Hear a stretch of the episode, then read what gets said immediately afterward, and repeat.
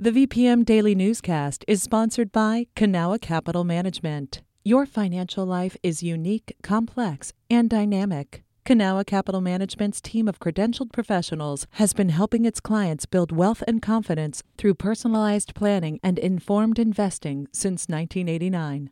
Learn more at kancap.com. That's K A N C A P.com.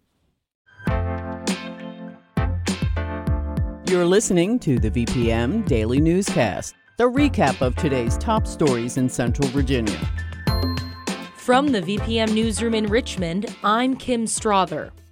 Hampton resident Linda Janet Holmes studies alternative birthing methods and the black women behind them. Her new book, Safe in a Midwife's Hands Birthing Traditions from Africa to the American South, explores those practices and their resurgence. Holmes' research comes at a time when Centers for Disease Control and Prevention reports that black women are three times more likely to die from a pregnancy related cause than white women. Linda, what was the reason and why was it so important to write this book?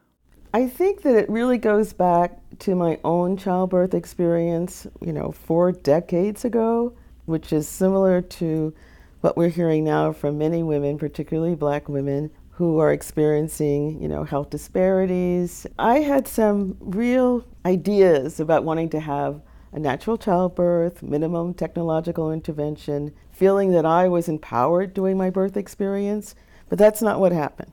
And that experience in many ways has shaped the rest of my life. I ended up working with nurse midwives at the medical school in New Jersey, and then I worked with the um, health department in New Jersey working on health disparities. And I also had a fellowship from the National Endowment of the Humanities where I wanted to talk to women, midwives, who actually guided childbirth in the way that I had hoped my childbirth experience would have been.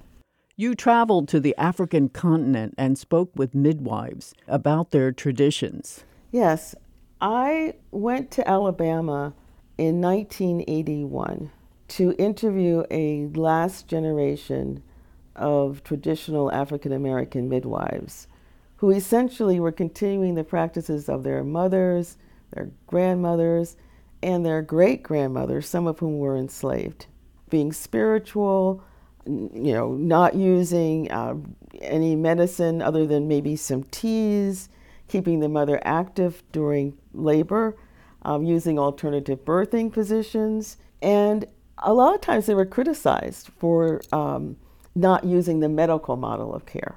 So I became really curious about what the health department and what doctors were calling superstition, being backwards, um, being untrained, but I sensed that there was more to it than that. I worked with a nurse midwife whose name was Peg Marshall. She was working in Ghana, and I was sharing with her some of these uh, rituals. And she said, Oh my goodness, that sounds like a naming ceremony that, that I saw uh, traditional midwives using in Ghana.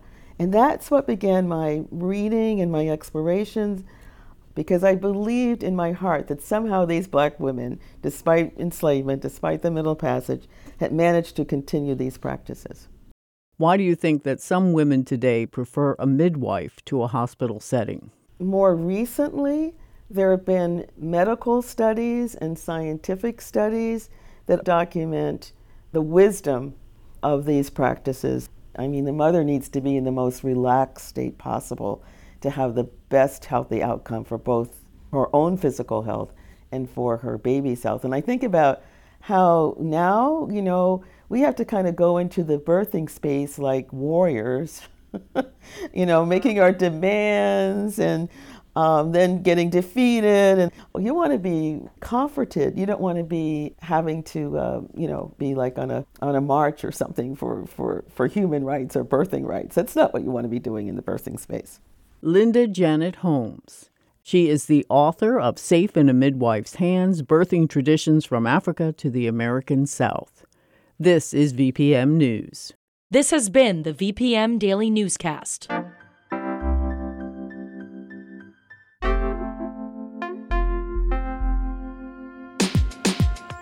You can stay connected to what matters by heading to vpm.org/news or follow us on Facebook, Twitter, and Instagram at myvpm.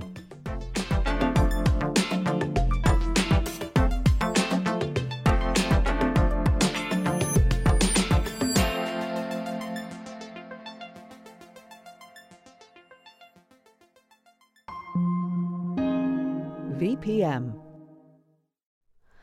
Hi, it's Terry Gross, the host of Fresh Air. We bring you in depth, long form interviews with actors, directors, musicians, authors, journalists, and more. Listen to our Peabody Award winning Fresh Air podcast from WHYY and NPR.